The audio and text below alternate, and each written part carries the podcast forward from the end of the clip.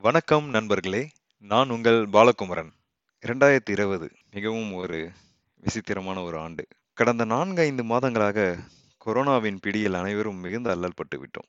உலகமே அடங்கிவிட்டது. எல்லோரும் அவரவர் வீட்டிலே முடங்கி கிடக்கும் சூழல் உருவாயிற்று. ஒரு பக்கம் பலருக்கும் இது அவ்வளவாக இனிமையாக இல்லாவிடிலும் இது ஒரு புது அனுபவமே.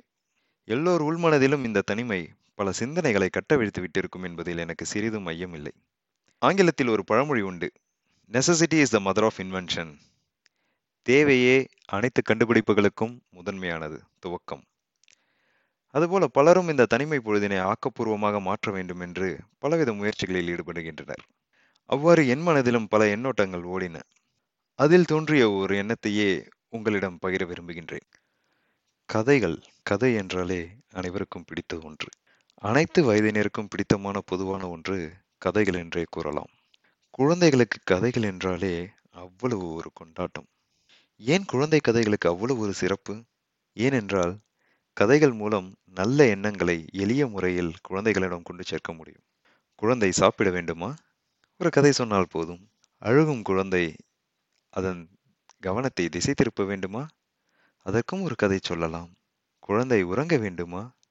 மென்மையான குரலில் நல்ல கற்பனையுடைய ஒரு கதையை சொல்லி பாருங்கள். குழந்தை உடனடியாக உறங்கிவிடும். ஆம் நண்பர்களே நீங்கள் நினைத்தது சரியே. கதை சொல்லப் போகிறேன். இதில் என்ன புது முயற்சி என்கிறீர்களா?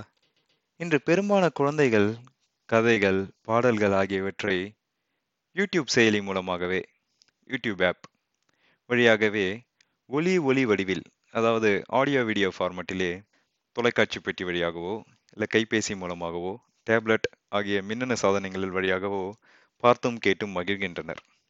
வெறும் ஒளி வடிவில் மட்டும் கதைகளை பதிவு செய்வதுதான் என்னுடைய முயற்சி. செவிக்கு உணவில்லாத போது சிறிது வயிற்றுக்கும் ஈயப்படும் என்று வள்ளுவர் பெருமான் கூறியுள்ளார்.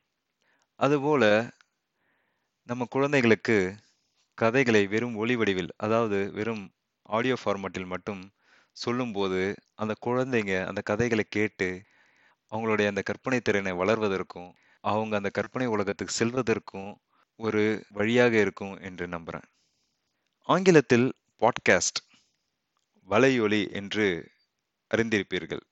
அவ்வாறு ஒரு வலையொலியின் மூலமாக கதைகளை தொகுத்து வழங்க வேண்டும் என்பதுதான் இந்த முதல் முயற்சி. இந்த முயற்சியின் தொடக்கமே ஒரு பாட்காஸ்ட் உருவாக்குவதுதான். பொதுவாக நம்ம கதை சொல்லும்போது ஒரு ஊரில் ஒரு காக்கா இருந்துச்சான் ஒரு ஊர்ல ஒரு ராஜா இருந்தாராம் அப்படின்னு தான் சொல்லுவோம் அதன் அடிப்படையிலேயே நம்ம பாட்காஸ்டின் பெயர் ஒரு ஊர்ல கதை பாட்காஸ்ட் அப்படின்னு வச்சிருக்கோம். ரொம்ப மகிழ்ச்சியா இருக்கு. நண்பர்களே உங்களுடைய ஆதரவும் ஒத்துழைப்பும் இருக்கும் என்ற நம்பிக்கையில் இந்த ஒரு புது முயற்சியை மேற்கொள்கின்றேன். உங்களுடைய எண்ணங்களையும் கருத்துக்களையும் ஓட்டு கதை அட் ஜிமெயில் டாட் காம் என்ற மின்னஞ்சல் முகவரிக்கு தெரியப்படுத்துங்கள். அவையே இந்த முயற்சிக்கு மென்மேலும் சிறப்புடன் செயல்பட ஒரு தூண்டுகோலாக இருக்கும் என்று நம்பிக்கை கொள்கின்றேன்.